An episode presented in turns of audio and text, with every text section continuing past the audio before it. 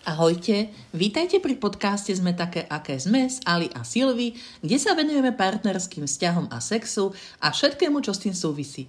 Dnešnú epizódu sme venovali úžasnému ženskému zázraku menom klitoris a povieme si aj o la petite mort, teda orgazme. Ako vždy tému rozoberieme podrobne, do detajlov, odborne, ale hlavne s humorom a pochopením.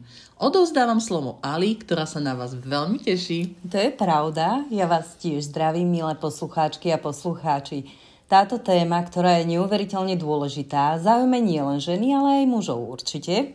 A teda rozoberieme si históriu, zase nejaké prevratné zistenia posledných rokov, fakty a štatistiky a na konci dáme aj zo pár zaujímavých príbehov.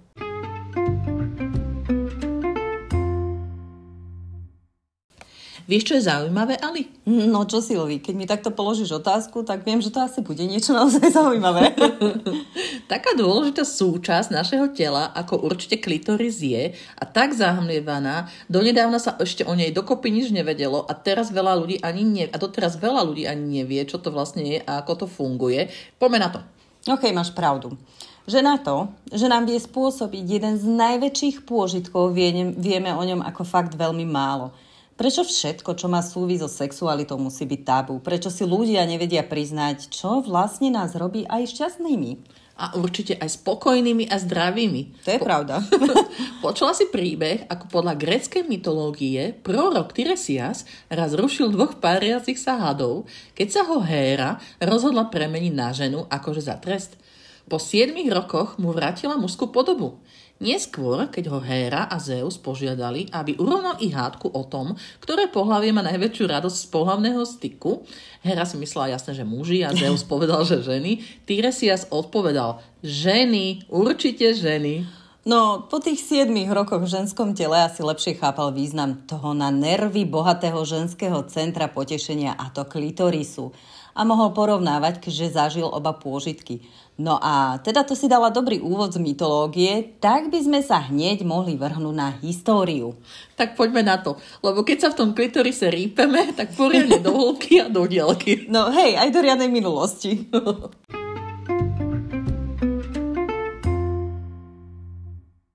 Na ľudskom tele neexistuje orgán, ktorý by bol odpradávna tak mystifikovaný a vzbudzoval toľku zvedavosť asi ako je klitoris. Nie len to, ako vyzerá na povrchu, ale na čo má vôbec slúžiť a čo je jeho zmysel. Venovali sa mu najznámejší filozofovia či lekári, fascinoval a dráždil mozgy najznámejších vedcov. No skôr než vás pobavíme či znechutíme historickými súvislostiami, povedzme si, čo už dnes vieme – a to, že je to ten najúžasnejší orgán ženského tela a jeho účelom nie je nič iné, než spôsobovať rozkoš, rozkoš, rozkoš, rozkoš a rozkoš. Má 8 tisíc nervových zakončení, čo je dvojnásobok oproti žlazám penisu. Správne, rozkoš. Už to slovo sa tak krásne prelieva na jazyku. No a teda keď sme na začiatku, tak si povieme hneď aj podstatnú informáciu, ktorú si všetci zapamätajte.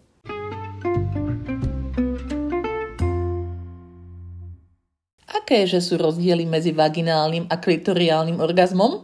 Keďže žiadne, môžeme si dať jingle. No a nedáme. Musím povedať, že ma mrzí, keď stále počúvam alebo niekde čítam vety typu Viete, ja patrím medzi tie šťastné, ja viem dosiahnuť vaginálny orgazmus. Nie je mi z toho dobré, poviem ti úprimne, lebo to hovoria známe tváre, v ktorých sa ženy vidia. A ostatné ženy sú potom čo? Nešťastné, menej cené alebo ako? Ešte súhlasím s tebou. V dnešnej modernej dobe by už ženy mohli o sebe vedieť, že orgazmus nemá na svedomí ani vagína, ani klitoris, ale vážne dámy a páni. Šedá hmota je to. A ako to? A čo ten mysteriózny bod G, alebo tri body G, alebo neviem čo všetko okolo toho? Dávna minulosť, ale veľa ľudí o tom ešte nevie a povieme si neskôr detailne. OK, tak teraz si už môžeme dať jingle.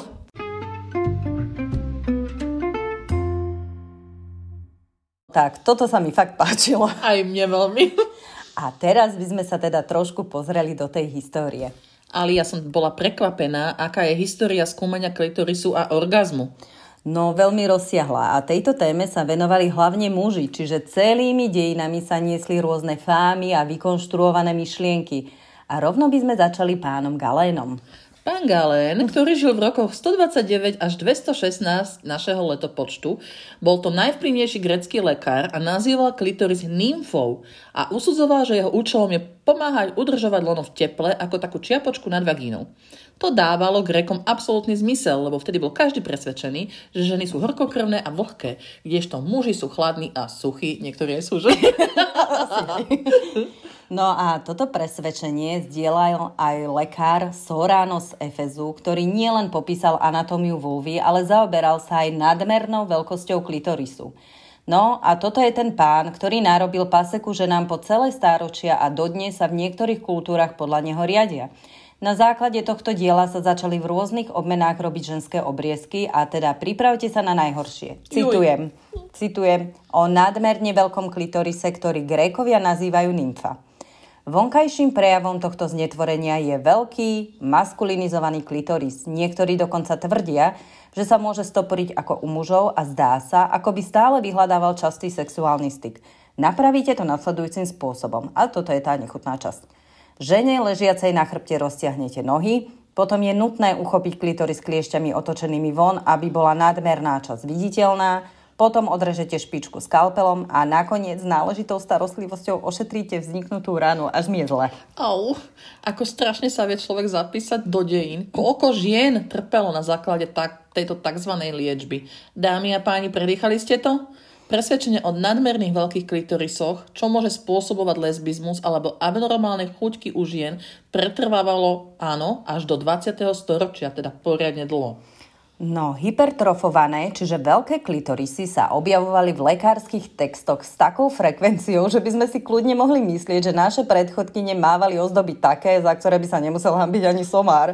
Ale posadnutosť klitorisom bola počas storočí predsa len skôr kultúrna než biologická. Presne. Muži radšej riešili to, čo nemali na svojom tele. No to je pravda.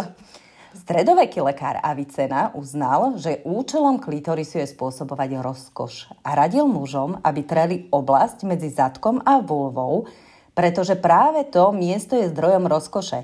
Avicena bol našťastie veľmi vplyvný lekár a tak sa táto jeho príjemná rada rozšírila a zachovala po celé stáročia zaujímavé, že nejaký chlap musel radiť ako na to, že? Hej. A je to krásne, milé dámy. Zapamätajte si toto meno a Vicena urobil dieru v histórii a nám, že nám konečne nejaký muž spravil službu. Presne tak. Počas renesancie v roku 1559 hneď dvaja talianskí anatómovia hrdo oznámili svetu, že objavili klitoris. Dobré ráno. Realdo Colombo, profesor anatómie, napísal, keďže nikto iný neodhalil tieto procesy a ich fungovania, pokiaľ je dovolené, aby som pomenoval veci, ktoré som objavil, malo by sa to nazývať Venušina láska či sladkosť. To je krásne. Mm, neviem opísať, nakoľko som ohromený faktom, že toľkým význačným anatómom toto uniklo, keďže je to krásna vec, utvorená tak veľkým umením. Mm. Odporúčanie zaobchádzania s klitorisom bolo trenie penisu oň. No, išli na to dobre, uznávam. Ale navzdory lekárskym a anatomickým pokrokom holandský anatom Bartoli nazval klitoris contempus viorium, čiže urážskou mužstva, pretože veril, že ženy, ktoré príliš používajú klitoris sa stanú konfrikátričes, čiže otieračkami. Dokonca tvrdil, že poznal ženu, ktorá natoľko používala svoju urážku mužstva, že jej dotyčný orgán narástol do dĺžky, počúvajte, husieho krku. Bolo by pekné sa domnievať, že Bartolín bol osamelý šialenec, ale to sa ani náhodou bohužiaľ nepribližuje k pravde. Vôbec si neviem predstaviť, ako je mohol byť klitoris veľký ako husie krk, to už by čo bolo, penis? Penis, hej. bohužiaľ v histórii sa takýchto pánov vedcov objavovalo dosť, no v prípade doby upálovania čarodejníc, kde hľadali po tele ženy znamenia satana, čiže diablové bradavice, hral klitoris tiež svoju úlohu. Zaujímavosťou je, že ich často našli medzi nohami ženy a tedy, teda akákoľvek anatomická odchýlka mohla slúžiť ako usvedčujúci dôkaz spolupráce so satanom. No hej, ak je niekto uchylák, vie si nájsť miesto, kde hľadať aj medzi ženskými nohami. Ach bože, to boli tie temné časy a teda nie len tieto, kde sa mohol ktokoľvek s nejakou tou úchylkou realizovať. Ale v 18. storočí v rozkvete tlačovín začala vychádzať aj erotická no. literatúra. Viktoriáni boli v kurze. Mm ktorá sa pomerne dosť, ale už pozitívne venovala klitorisom. Už nebol nazvaný hanlivo, ale bolo popísané, ako sa mu príjemne venovať. Aj keď bol vo viktoriánskej dobe klitoris zdrojom potešenia, Predsa len malá, ale hlasná časť lekárskej obce sa obávala jeho zneužívania a poukazovala na možnosti rozšírenia nymfománie. No, už len to. No. Zaujímavosťou je, že vo viktoriánskej dobe sa vo veľkom rozširovalo porno ali a hlavne ženské erotické obrázky aj s rôznymi pomôckami. A hej, dámske bobry boli vystavovanejšie než norkové kožuchy.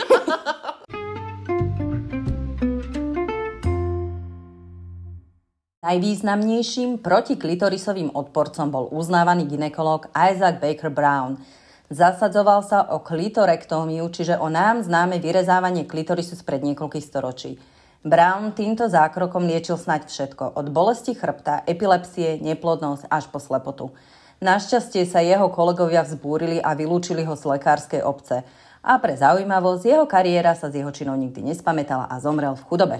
Ako sa vraví, karma je zdarma a asi by som to nemala povedať, ale fakt si toto nemôžem pomôcť, tak mu treba. No, Silvi, nikdy sa nedozvieme, koľko klitorisov bolo v priebehu dejín odrezaných, ale vieme, že prakticky žiadna z týchto operácií nikdy nebola nutná. Trvalo nám tisíc ročia, než sme sa sem dostali a konečne začíname chápať, aký dôležitý je klitoris pre sexuálne uspokojenie. Ali, ale musím to povedať nahlas. Bohužiaľ v niektorých kultúrach sa to stále deje. Aj napriek vedeckým poznatkom sa prznia ženy pre nejaké presvedčenia, je to proste smutné, nie? No to teda je. Ale poďme ďalej k Freudovi, o tom sme počuli asi všetci. Ten popísal ženskú sexualitu ako čierny kontinent psychológie. Nice. No, len práve Freud vymedzil rozdiel medzi vaginálnym a klitoriálnym orgazmom. Šíril myšlienku, že pokiaľ dokážu ženy dosiahnuť orgazmus len cez klitoris, zlyhávajú v sexe. Bohužiaľ, tento názor pretrváva, v niektorých kruhoch doteraz, ale vo veľkom. Áno, pretrváva a dnes si povieme, že to tak milé dámy a vážení páni naozaj nie je. No ale je škoda, že takéto mýty sa stále objavujú v médiách aj v dnešnej dobe že žena, ktorá nedosiahne orgazmus cez vaginálnu penetráciu je chladná. A najhoršie na celom tomto nezmysle s vaginálnym versus klitoriálnym orgazmom je to, že ako náhle sme zistili, ako vlastne vyzerá klitoris, tak je až do očí bijúce, že všetky orgazmy sú len klitoriálne. Presne. Orgazmus je len klitoriálny, rozdiel je len v tom, ako ho môžeme dosiahnuť a to si všetko povieme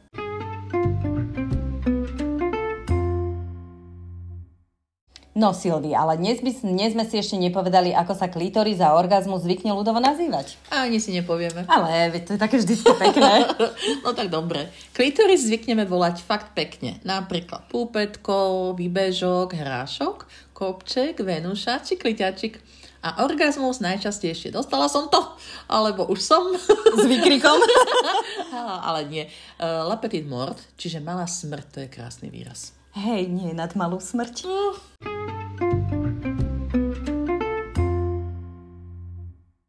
Ali, a čo to teda ten klitoris vlastne je?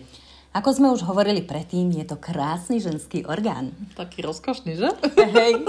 No počúvaj, stavba klitorisu je zložitá a rozsiahla. Je to veľký rozvetvený orgán. Až nedávno v roku 2009 použili 3D sonografiu, aby získali celkový obraz stimulovaného klitorisu, pretože predtým sa klitoris skúmal len na mŕtvolách a tým pádom nemohol byť stimulovaný a preto bol teraz ten rozdiel.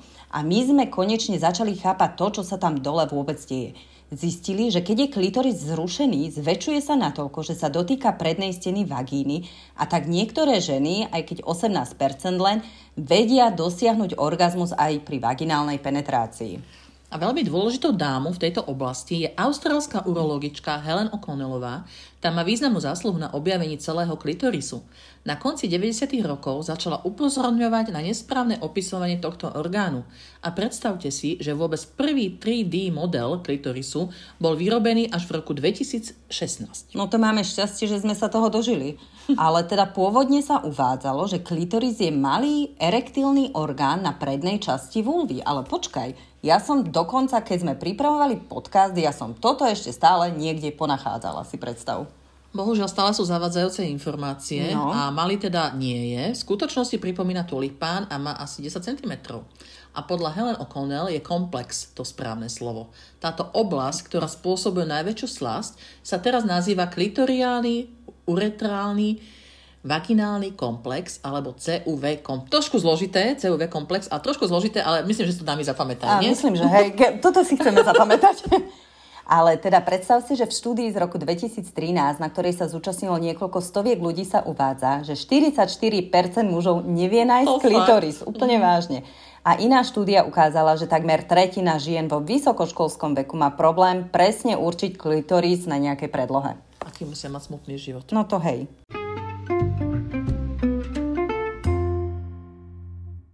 Tak sme si konečne povedali, ako to je s klitorisom a jemne a nežne sme sa dostali k čomu, Silvi? K orgazmu! Hurá!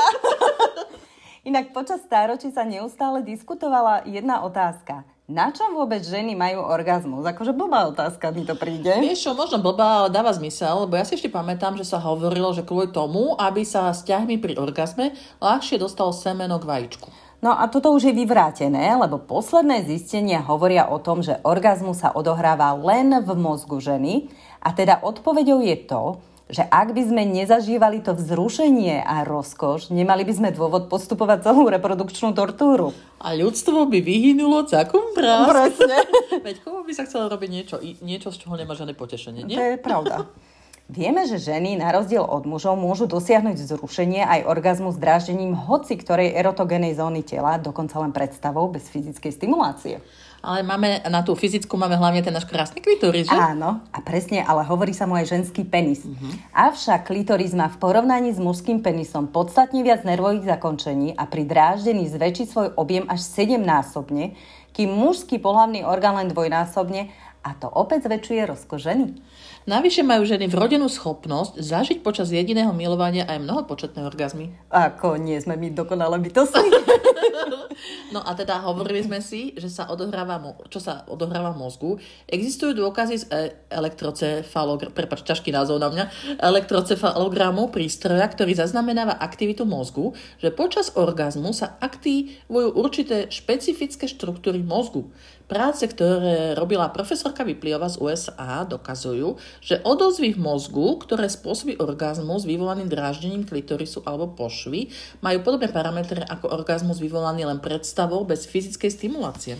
No a to je super a to otvára napríklad určité nové možnosti liečby anorgastických žien, lebo žena môže prísť k orgazmu rôznou cestou a teda žiadna z nich by sa nemala podceňovať.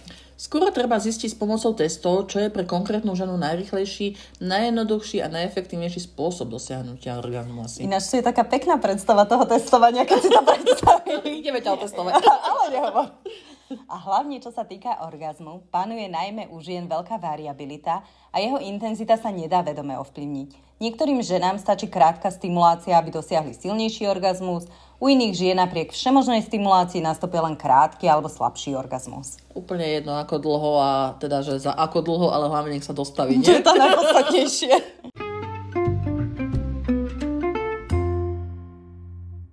Na chvíľu by som sa ešte vrátila do histórie a to s diagnózou hysterický paroxizmus. Kriste pane, čo to je? No, v podstate je to diagnóza spadajúca pod všetkým známu hystériu. Á, máš pravdu, tá súvisela s orgazmom, to bola aj v tom filme o hystérii, že? Presne, presne. V podstate to bol ženský orgazmus, privodený v klinických podmienkach. Ako predstav si to dnes, že u, u doktora by sa to robilo. Veľa z nás by tam asi skončilo, tak doktor. No, ono záleží od doktora zase. No niektorí lekári uvádzali, že je to záchvat podobný epilepsii, niektorí, že je to neovládateľný záchvat striedavého plaču a smiechu, niektorí zase, že v závere uniká pacientke veľké množstvo plynov, čo vlastne prináša úľavu. Teraz trošku expresívne, hej, ale keď sa vyprdíš, prinesie ti to úľavu, ale teda určite asi inú. Zaujímavé, no. Inak pre zaujímavosť slovo hysteria pochádza z gréckého slova hysterikos, čo znamená utrpenie v lone. Čiže hysterický paroxizmus bola len ďalšia zle definovaná kategória ochorenia z 19. storočia. Hej, ale uznaj, že zaujímavá. Minimálne pre náš podcast určite. určite.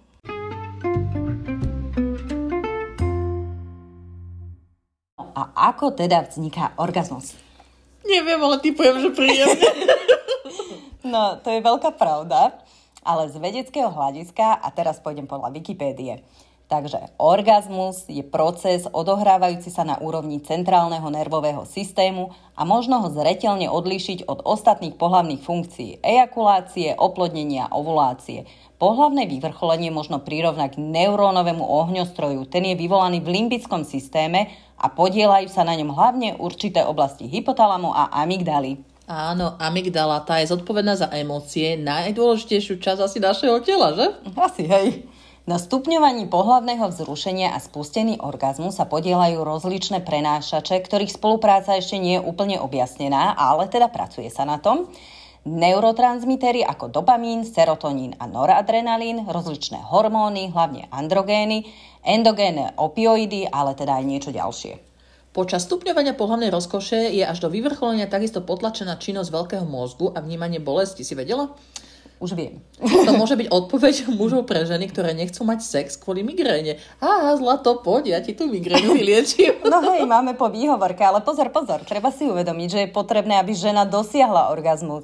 Nemať len sex bez. Bohužiaľ je veľa mužov, ktorí si myslia, že sex sa rovná orgazmu. Ako fakt, toto je, no. Hej, páni, toto treba mať na pamäti. Zopakujem to. Sex sa automaticky nerovná orgazmus a hlavne nie vášmu orgazmu, takže treba sa k tomu pani nejako dostať.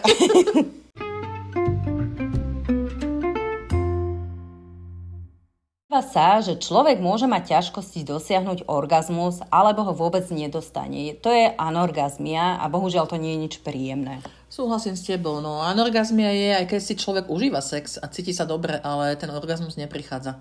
Je to forma sexuálnej dysfunkcie a postihuje obidve pohľavia. Môže si vybrať daň na vašom duševnom zdraví, môže aj spôsobiť úzkosť mm-hmm. a dokonca môže narušiť aj vzťahy partnerské.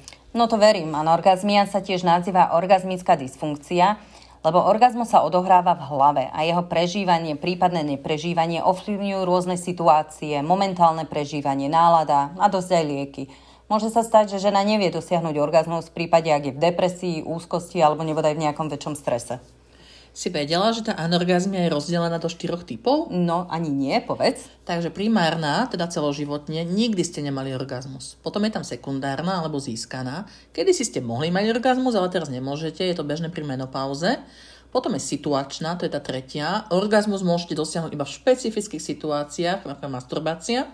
A potom posledná je všeobecná. Orgazmus nedosiahnete v žiadnej situácii, ani keď sa cítite vzrušený alebo teda nevzrušený. OK, nevedela som, už viem.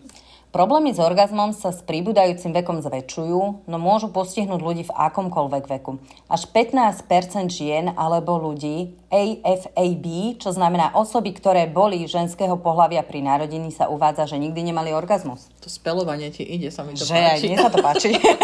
A čo spôsobuje túto anorgazmu, ty vieš? No mnoho faktorov môže stiažiť dosiahnutie orgazmu.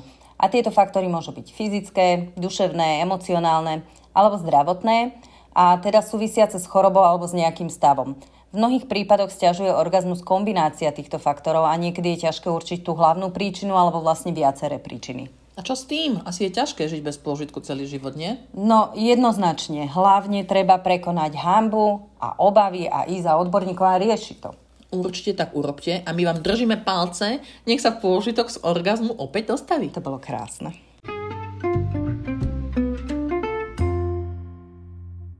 No, mne sa páčilo to slovo le petit mort. Kde sa to však vzalo, Silvi? Malá smrť je preklad z francúzského le petit mort, populárneho odkazu na sexuálny orgazmus. Tento výraz bol široko rozšírený, pretože znamená ako keby tu vieš tú malú stratu vedomia po orgazme Aha. a môže to byť také, také duchovné uvoľnenie, ktoré s tým orgazmom prichádza. No, ja poznám iné výklady tohto slovného spojenia a tie zahrňajú konotácie ako napríklad grécko-rímske presvedčenie, že nadmerné vylúčovanie telesných tekutín pri orgazme vysuší jednu zo štyroch uznávaných telesných štiav, čo vedie k smrti. Ďalej to môže byť islamský odkaz na spánok, alebo aj citát buddhistického mnícha Sogyala Rinpocheho z tibetskej knihy Života a umierania hovorí tiež v tom zmysle, citujem, Život nie je nič iné ako pokračujúci tanec rodenia a smrti, je to tanec zmeny. A známa je Eveta, človeče, Lapetit Mort minulú noc bol taký veľký, že som si myslela, že môžem zomrieť.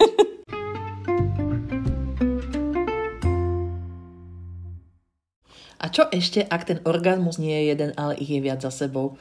Mnoho žien dokáže mať tzv. mnohopočetné orgazmy. No, presne tak, Silvi. Podľa International Society for Sexual Medicine môže väčšina žien dosiahnuť viacnásobný orgazmus, ale odhady počtu tých, ktorým sa tak deje, sa pomerne dosť líšia.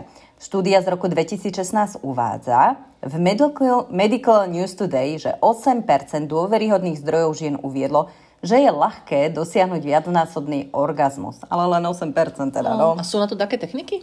No, hlavne treba poznať svoje telo a fakt dobre. A mať dobrého partnera, ktorý chce to vaše telo tiež poznať detail, detailne.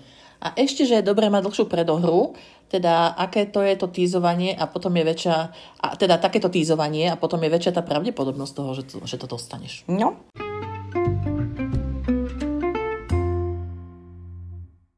Teraz sa pozrieme na orgazmus a jeho akože údajne škodlivé účinky. Vieš o tom niečo, Silvi? Hopči! Podľa odborníkov sa po orgazme u človeka aktivuje jedna časť parasympatického nervového systému a spúšťa iný proces, ktorý spôsobuje kýchanie. Ako fakt? No, to je mm. sranda. Ja som zaščítala, že niektoré ženy zvyknú mávať niečo ako halucinácie či nejaké zmenené stavy vedomia. To môže byť celkom príjemné, tak si aj. Horšie je vraj, ak dostaneš orgazmo, orgazmolepsiu, čo je forma reflexnej epilepsie. Je to vraj spôsobené amygdalou a teda to musí byť nepríjemné. No, alebo sa môžu vyskytnúť dlhotrvajúce záchvaty smiechu. To máme my. ono dôvodov na hysterický záchvat smiechu môže byť viac. Hej, hlavne po sexe, že? Tak.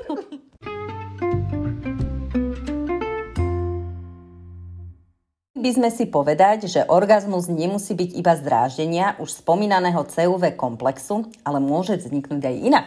Napríklad spánku? Nakoniec sa nám snívajú krásne sny a človek sa zobudí na orgazmus. Áno, presne. A je to jasný dôkaz, že dôležitý je mozog. Lebo stačí vraj veľká túžba a aj bez telesného kontaktu sa môže udiať le petit mort. No aj pri športe sa to vraj stáva, napríklad pri jazde na koni či na bicykli. A ako v tom filme ženy to chcú tiež. Áno, áno. to je super, že baba ide na bicykli, zastaví na semafore a dostane orgazmus pred partiou robotníkov. Ale šlapala na tom semafore, na bicykli. Paradoxne z výskumu vyplýva, že najviac žien dostalo športový orgazmus pri posilňovaní brušného svalstva, teda pri brušákoch. Ó, to musí byť zaujímavé fitness centre. ja tak dostanem akurát krš do brucha a následne svalovicu ako hrom. Áno. Ale teda, vráťme sa k orgazmu. Niekto ho vie dostať napríklad vzrušovaním bradaviek a niekomu stačí trochu olízať ucho.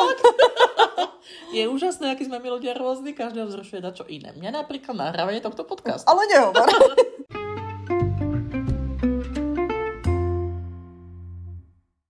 Vieš, aký je rozdiel medzi ženským a mužským orgazmom, Silvi?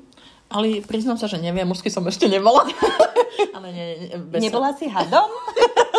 bez randy. Vo všeobecnosti rozdiely medzi e, ľudským, mužským a ženským orgazmom spočívajú v tom, že vyvrcholenie u ženy môže byť fyziologicky prerušené ľahšie ako mužská odpoveď a mužský orgazmus je zvyčajne sprevádzaný ejakuláciou semena. Muži aj ženy zažívajú počas orgazmu chvíľkové svalové kontrakcie ale dozvuky u žien sú zvyčajne dlhšie. Keďže reakcie mužov sú zvyčajne rýchlejšie vyvolané, muž pravdepodobne dosahuje orgazmy počas pohľavného styku konzistentnejšie ako žena. Ale zase, ako náhle však žena dosiahne orgazmus, zostane sexuálne vzrušená dlhšie a môže zažiť niekoľko po sebe nasledujúcich orgazmov, zatiaľ čo muž zvyčajne nie je schopný zažiť druhý orgazmus hneď, ale musí nabrať tzv. druhý duch, dých. Ako sa... Jakú dlhú odpoveď som ti teraz dala? Videla Áno, si to? ja ti ďakujem veľmi pekne a ja ti na to poviem jednu vec. Najlepší orgazmus je ten, po ktorom máte hneď chud na ďalší. Jaká pravda?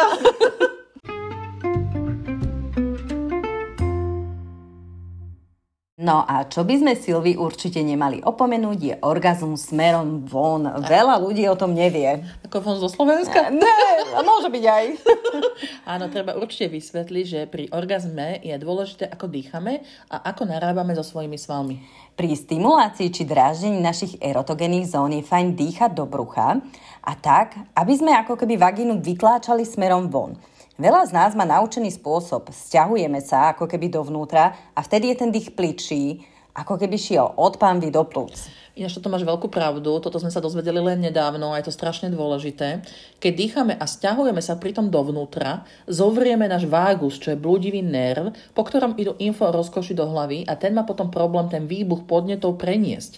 Keď robíme opak a dýchame do brucha a ako keby smerom von z vagíny a zároveň uvoľníme svaly, zruchy idú do mozgu rýchlejšie a orgazmus príde oveľa skôr. Akože určite to vyskúšajte. Možno si síce pri tom prdnete, ale stojí to za to. Bože, aké sme mudré, že?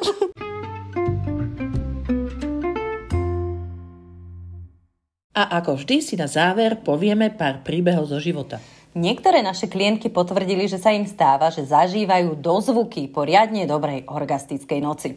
Hej, Petine storky boli najlepšie. Po dlhom čase sa stretla so svojím milencom, ktorý často chodil na dlhšie služobky. Konečne im vyšla aspoň jedna noc pre seba, ktorá bola absolútne úžasná. Noc bola taká intenzívna, že partner odchádzal doslova s zodratým penisom. sa. A Petine dozvuky sa udiali na pracovnom stretnutí, v obchode a v aute na troch miestach. Na stretnutí sedela so známym, ktorý jej rozprával o poslednej dovolenke a ona sa cez ňou zadívala do diálky, spomenula si na tú noc a jej telom prešiel taký otras, že aj známy pochopil, o čo sa jedná tri bodky. No červená sa doteraz, keď sa, e, e, a vždycky, keď sa s ním stretne. Ďalší dozvuk bol v aute, keď čakala na semaforoch. Stačila podobná pesnička z tej noci a už sa roztriasla. Ledva vedela došoferovať domov. No a posledný dozvuk bol v potravinách, kde sa snažila dočiahnuť na vrchný regál. Vtedy ňou prešiel taký otras, že si musela čupnúť k regálu a dať sa dokopy, teda šupa. Ináč toto, že je pomerne časté, že sa stáva, že ženy majú dozvuky z dobrého orgazmu a vždycky je z toho vtipná storka, lebo tie pohľady okolí, okolia musia stať za to, be, bez debaty.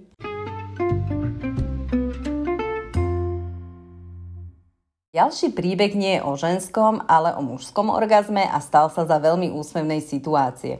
Kamil šiel na vyšetrenie prostaty a bol strašne nervózny, že sa nevedel uvoľniť. Doktor ho musel dvakrát napomenúť, nech je v pohode a pustí ho dnu do análneho otvoru, aby ho vyšetril. Keď sa to doktorovi podarilo a prstom začal vyšetrovať Kamilovú prostatu, ten sa musel normálne ovládať, aby nezačal vzdychať. A keď sa ma jeho mužská pícha postavila, doktor poznamenal, že je to proste normálne. Na to však Kamila ejakuloval a popri tom zažil najlepší orgazmus svojho života. Ježišmarja si ma pobavila, toto muselo byť dobre. Tak sa asi cítil zahambene, ale zase dozvedel sa o sebe niečo viacej. A prostata je fakt druhý mužský bod G a niektorí páni ho majú dokonca citlivejší ako penis. Áno, a rovno pri tomto poviem, že určite raz jednu časť venujeme, alebo aj dve časti, určite penisom, penisom a penisom. A prostate. A prostate. Som za. No.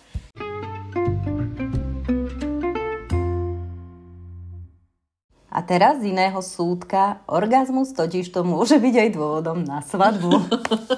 áno, v prípade Janky áno. Počas mladosti mala niekoľko vzťahov, každý bol v niečom fajn, ale nebolo to, že vre ono. Zistila to až vtedy, keď si našla partnera, s ktorým konečne pochopila, čo je to orgazmus. No a vzďa, vzhľadom na to, že s niekým predtým orgazmus nemala, tak si povedala, že to bude láska. No, bohužiaľ. No. Sice si vo veľa veciach nerozumeli, ale myslela si, že to, že vie si dosiahnuť orgazmus, je také výnimočné, že určite je taký chlap pomalu. No a ja dopoviem teda koniec príbehu. Milá Janka zistila po 15 rokoch manželstva, že si to vie spraviť aj sama a u chlapa, u chlapa mala hľadať iné hodnoty.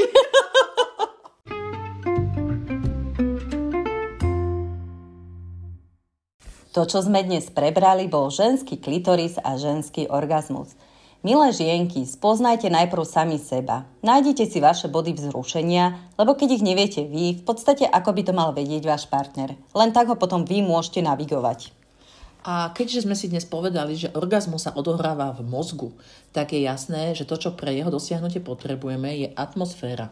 No, sviečky a víno sú skvelé, ale niekedy stačí vypustiť večer tému o hypotéke alebo deťoch a hlava potom nemyslí na problémy a ľahšie sa nastaví na spoločné chvíle. Tak, tak, a nebojte sa, dostaneme sa aj k penisom na budúce a ku všetkému rozruchu okolo nich, ako sme si povedali predtým. No a ďalšiu časť si rozoberieme zlatokopky a zlatokopov, čiže sugar daddies a sugar mummies. Milé posluchačky a poslucháči, dúfam, že sme vás zaujali, možno aj pobavili a pustíte si nás aj na budúce. Nezabudnite nám dať follow alebo hodnotenie a sledujte nás na Instagrame, Facebooku a YouTube, kde sme také, aké sme. Vaša Silvi a... Ali. Čau. Ahojte.